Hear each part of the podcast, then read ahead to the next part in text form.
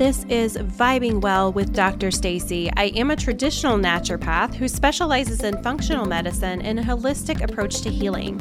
I'm taking all of your questions and giving you my advice on how to balance the body, promote a healing mindset, and rediscover your most natural state, which is health and vitality. Thank you so much for joining me, and let's get to your questions. Hello and welcome, everybody. I'm so excited to be able to answer your questions in a little bit more of a broad audience.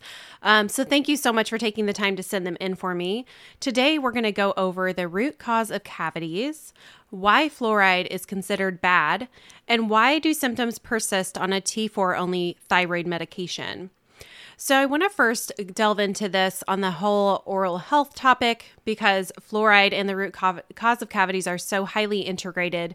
So, let's first look at fluoride and what does it do to the body systemically. So, as you know, fluoride is added into almost 90% of our tap water now. It's been slowly increasing since about the late 1940s. And we are kind of taking um, a step back with the influx in studies and research that's coming out wondering if that was really the best idea um, because we're now we're seeing all these after effects of being that exposed for that long to something of this nature. So why is it so bad that it's added to our water supply? Well essentially when something like that is added to something that you're taking in consistently all day, every day, you really can't control the level of exposure. And when something is safe in a small dose, and is approved by things like the CDC and EPA, they're not really taking into consideration what it does to the body long term and also what it does to the body when it accumulates. And that's what halogens tend to do in the body. So, Fluoride is a halogen. We're going to talk a little bit, a bit about that in a minute, but let's just talk about some of the things that we have found in studies of the negative effects of fluoride to the body systemically. So, there is evidence across the board that directly links fluoride consumption to lowering IQ. We know that it has neurotoxic effects. It messes with the brain repair and regeneration processes in the body. It affects your likelihood to get arthritis. It also has an epigenetic effect on neurodegenerative diseases such as Alzheimer's. It is going to predispose people to what's called fluoridosis, which is basically when they are just having a toxicity of fluoride exposure. You get those white spots on your teeth when this is happening to you. Bone density issues, we're going to talk about why that happens when we talk about fluoride and calcium osteosarcomas and other bone cancers, pineal gland calcification, and this is where your melatonin and your circadian rhythm is regulated, thyroid conditions, and then, of course, breast cancer, and it is directly linked to infertility because it lowers sperm count. So let's break down some of these things. Why are halogens bad mineral on a mineral level? So we know that when the body is attracted to something, we need things like um, calcium and iodine and things like that. Those are the two we're going to discuss right now.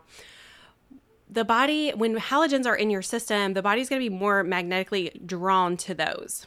So, in the instance of calcium, fluoride's going to compete with calcium at the receptor site. So it's basically going to, your body's going to grab fluoride in the cells instead of calcium, and that's going to lead to further decay and further tissue damage. The same with a thyroid. Instead of iodine, the body's going to reach for that fluoride and other halogens like chlorine and bromine, and it's going to basically displace the iodine. This is where your conversion of active thyroid takes place. The one thing to realize is biological dentists do not use fluoride. We are they are taking in all this information. They've been changing things for years. So, you know, we're kind of still stuck in this conventional mindset. Um, but there are a lot of dentists, and I will post a link to a directory where you can find one in your area. There are a lot of dentists that understand the neurotoxic effects. They understand that maybe doing really invasive dental treatments are not in our best interest and they were going to do things like use ozone therapy. They're going to help you come up with ways to remineralize the teeth and that sort of thing and save teeth as much as possible because as we know our teeth are connected to nerves which are connected to the rest of the organs and systems in our body So it's really going to be in your best interest to look up that directory and find a biological dentist and understand the risk of fluoride and talk about some of your concerns. And, you know, if you do have decay and that sort of thing, talk about ways to remineralize the teeth. We're going to go over a few of those next as we get into the root cause of cavities, which as a reminder, the root cause of cavities is not a fluoride deficiency. And we're seeing that maybe even the fluoride addition is adding to tooth decay as it's displacing calcium in the body. So when we talk about cavities, um, we have to understand that our teeth and our tooth health is definitely on the decline. It has been. Anthropologists have been studying um, our teeth and patterns and things like that. Our Paleolithic ancestors did not have the amount of decay that we have now. So, what has changed? So, we know that we are in an influx of processed foods, we are an influx of refined sugar. Um, we are over and over prescribing antibiotics that's affecting the oral microbiome. We'll talk about that in just a minute. But one of the biggest things is that we are having this epidemic of fat soluble vitamin deficiencies. So we know that we're taking gallbladders out like it's nobody's business. We had the low fat diet craze in the past, you know, from the 80s on. We've been adding sugar instead of fat. All these things are slowly increasing why we have tooth decay, why we have nutrient um, deficiencies. So let's talk about why fat soluble vitamins are so important when it comes to tooth health. Vitamin D is needed for calcium absorption and regulation. We already talked about how fluoride competes with that, but we really, really need that vitamin D to get in there and assimilate it. And so we are not in the sun as much as we used to. We are really kind of bound to our homes, our offices. You know, we're not really getting that sunlight exposure. And when the body is vitamin D deficient, it's going to, in this beautiful compensatory type action, start stripping minerals um, to conserve itself. So the body is going to find a way for you to get what you need. But we have to replenish that vitamin D and the other fat soluble vitamins to help things like bone and teeth you know, longevity. So, when you take a vitamin D supplement, you have to understand you need more than just a supplement because it has to be activated. So, we already talked about sunshine, so important in activation of vitamin D, but also things like vitamin K2, and then, of course, magnesium, which is kind of like the catalyst when it comes to activating those fat soluble vitamins.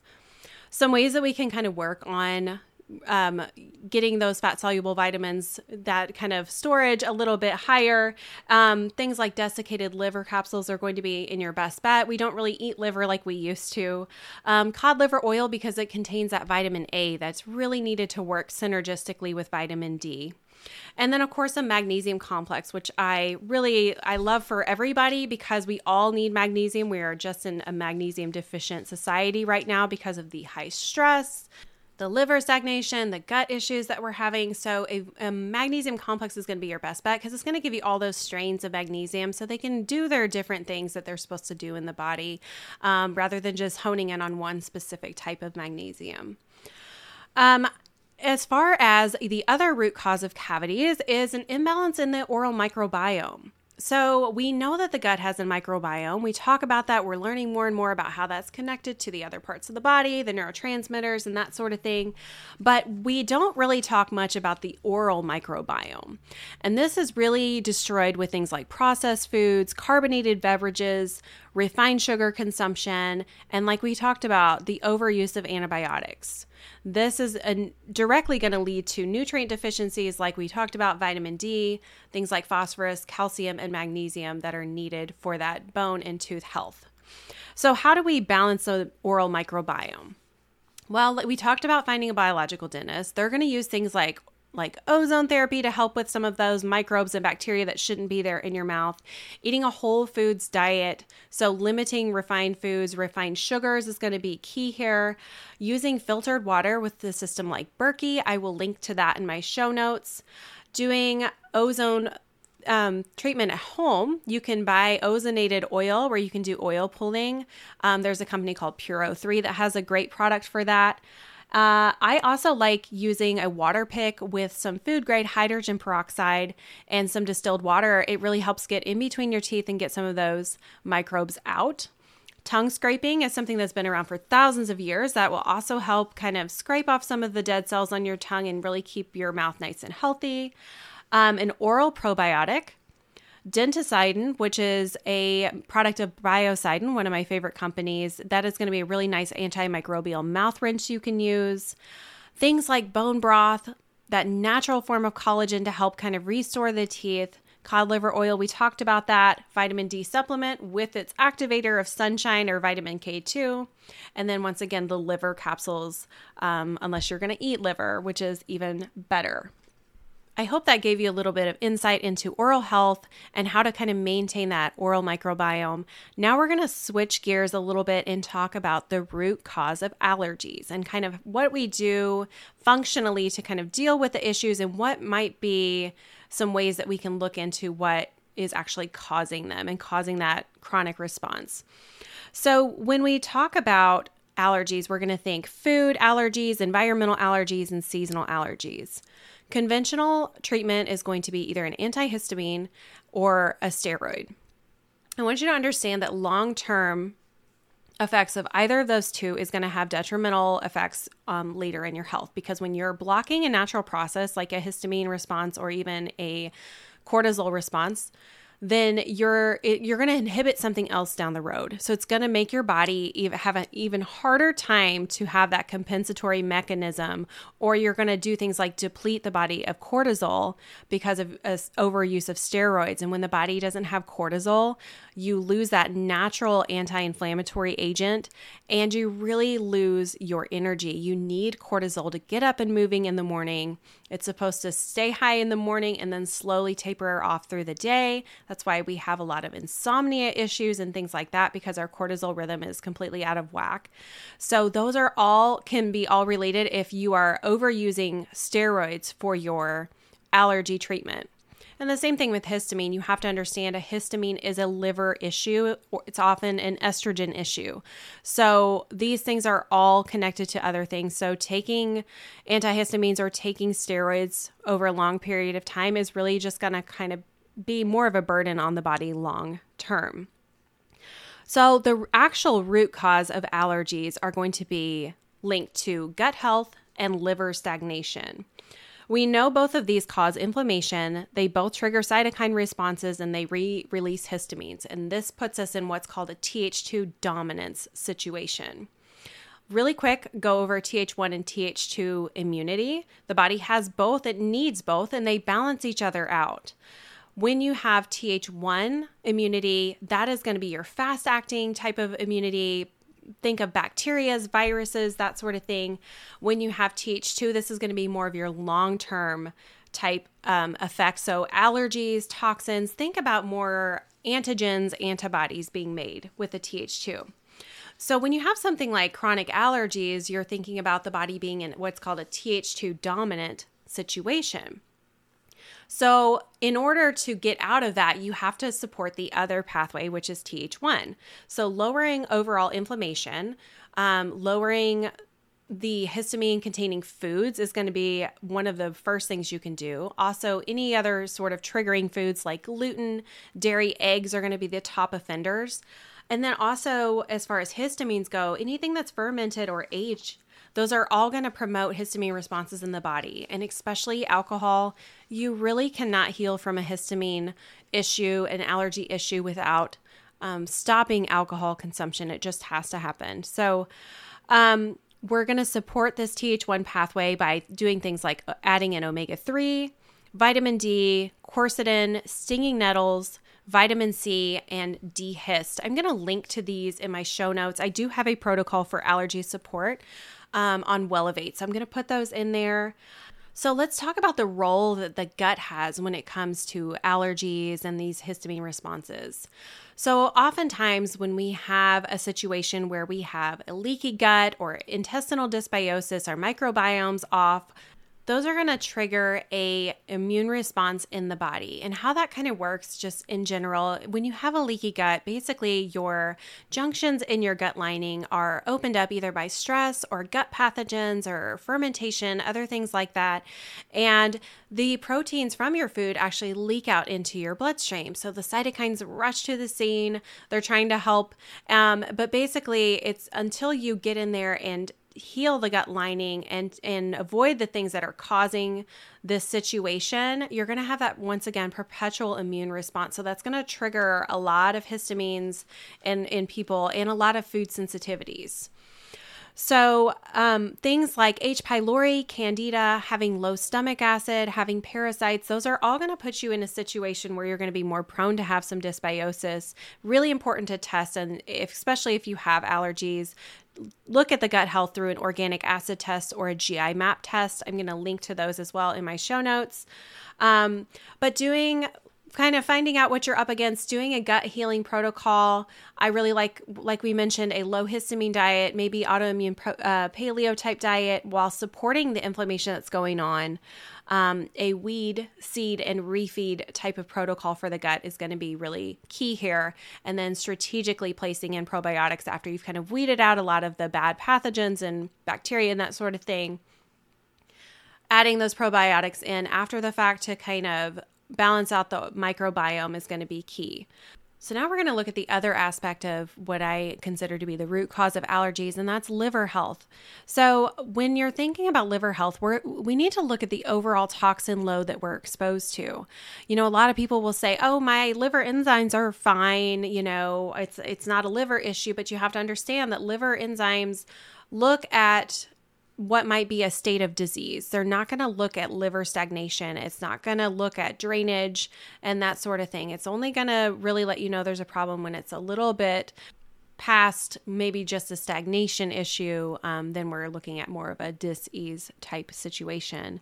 So we have to really consider what is coming in through our food supply, our water supply, what is maybe in the air of our home, what we're putting on our body, all of these chemicals add up to what's called our overall toxin load. And when our toxin bucket gets full, our liver starts to get stagnated because it cannot properly detox from all these chemicals and everything that we're taking in. And we're in an environment where we have almost over 200,000 man made chemicals, something we didn't have thousands of years ago. So you really have to make detoxing a daily habit because we are just chronically exposed. So look to things like pesticides in your food. Look to things like we talked about fluoride and you know pharmaceuticals that are added in the water, heavy metals.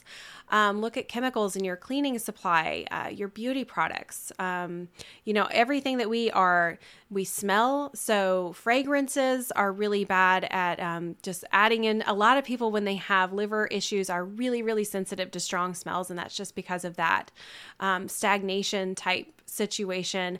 So um, maybe mold spores in the home. Get a really good HEPA air filter for your home, like the Air Doctor. I'll link that in my show notes as well.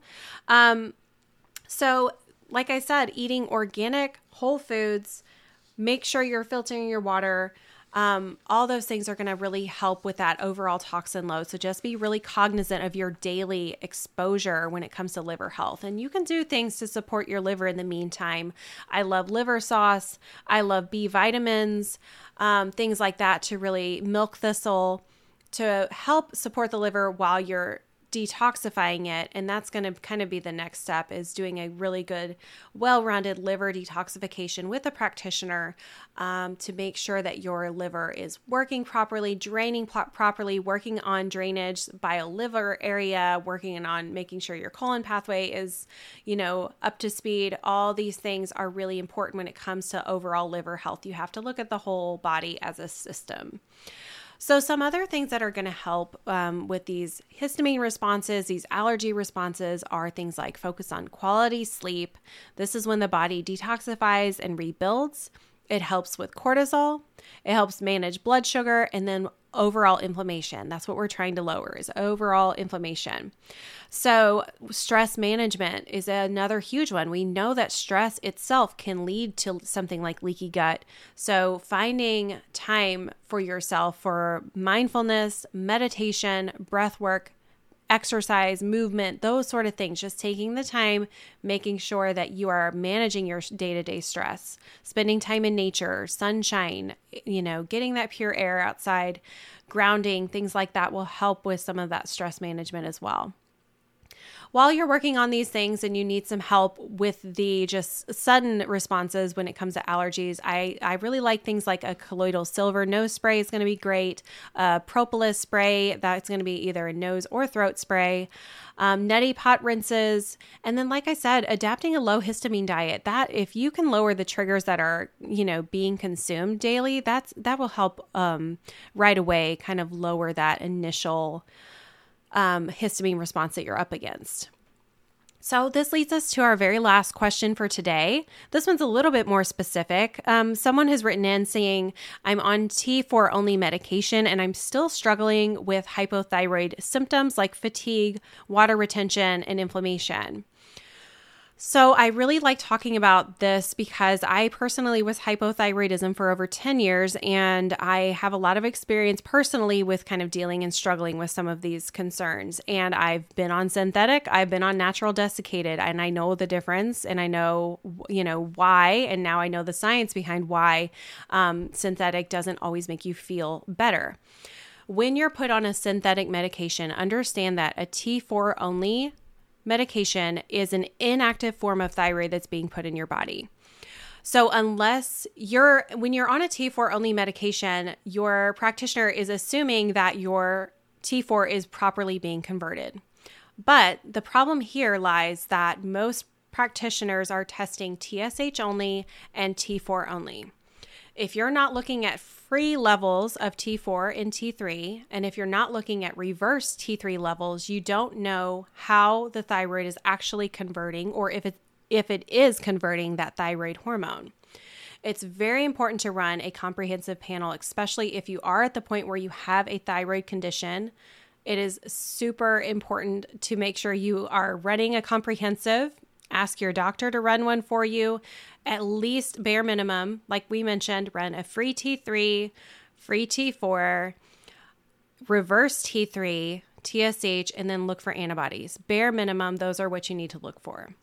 And I'll give you an example. Let's just say, what if your reverse T3? What if your T4 is converting instead of an active form of T3 is re, is converting to what's called reverse T3. And that's building up and building up and building up. Eventually, that reverse T3 is going to block T3 at the receptor site. So the active form can't even get in. And that is going to lead to more hypothyroid symptoms because your body's not getting the signal that the active thyroid's coming in because it's being blocked by reverse T3.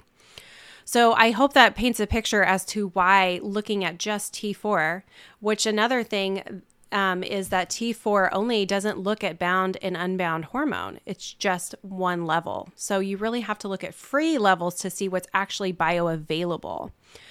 So, with that being said, I hope that you know she you're understanding why a T4 only medication is not necessarily going to make you feel better or correct a thyroid issue. It's a conversion issue.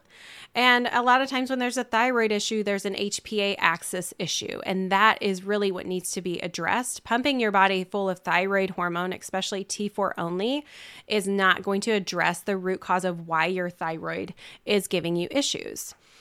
So, if you must be on a thyroid medication, I really like a natural desiccated because what it does is it gives you that T4 and also active form of T3 come in a combination. So you do have, you know, some active thyroid hormone coming in initially, it's going to start kind of alleviating some of those hypothyroid symptoms and you're going to start to feel better. Some brands are WP and also Armour Thyroid. Um, I will say that sometimes when people have had their thyroid completely removed, sometimes they do better on synthetic. Not always. You have to listen to your body, you have to be intuitive, but sometimes they do better. And what I find is that you have to still add in that T3, and that's going to be what's called Cytomel. So that's going to be your synthetic version of T3, and that will sometimes help if someone has had their thyroid removed. So it's something to talk to your doctor about. Natural desiccated is what you want to ask for. Sometimes they will be hesitant because they are because they are not lab, um, you know, synthetic lab created um, they may not be as consistent, but the body fluctuates your thyroid hormone. And so it's going to mimic that natural fluctuation of thyroid when you are on a natural desiccated. I was on one myself for close to 10 years, and I was able to titrate off when I got to the root cause of some of these issues which were causing my thyroid to be hypo. So let's talk about that. This is what a functional practitioner is going to look for. We're going to look at heavy metals, once again, that HPA axis dysfunction. What's going on from your brain signaling to your adrenals? Um, chronic stress is going to take its toll on the thyroid. So we have to look at stress in the body. Are you over exercising? Are you under eating? Are you too low fat? Are you too low carb? Because when you are don't have those carbs, basically you're not cutting cortisol and then once again you're going to down regulate the thyroid. So very important once again looking at gut health looking at food and water exposure. Are you chronically exposed to halogens? Are they competing with your iodine and that's why your thyroid is low? Um, supplementing with things like selenium iodine and vitamin b6 are going to be key here. I do have a thyroid support protocol i will link for you. And then adaptogens are going to be really great when you recognize, oh, it is HPA axis dysfunction. Um, adding in some adaptogens are going to be really great. Like um, HPA Adapt is one of my favorites, and also Cortisol Manager. But run a Dutch before you do that because you really want to see what your cortisol is actually looking like. If you need trouble, you know, if you have trouble sleeping, you need some help. Sometimes it can be good to have some of that Cortisol Manager at night. Um, I hope that this answered your question, and I hope that you understand um, why it's so important to run a comprehensive panel, especially if you do have thyroid conditions. Um, I really, really appreciate the questions that you all sent in for me. I cannot wait to answer more. So send them to me at vibewellpodcast at gmail.com. And I will talk to you guys next time. Have a great rest of your day. As always, thank you so much for taking the time to listen to my take on all things health and healing. If you do have a question you would like answered on the show, please do email me at vibewellpodcast at gmail.com. That's vibewellpodcast at gmail.com. I will post links in the show notes of anything that was relevant to what we talked about today. But other than that, I hope you guys have a wonderful rest of your day. Happy healing, and I will talk to you next time.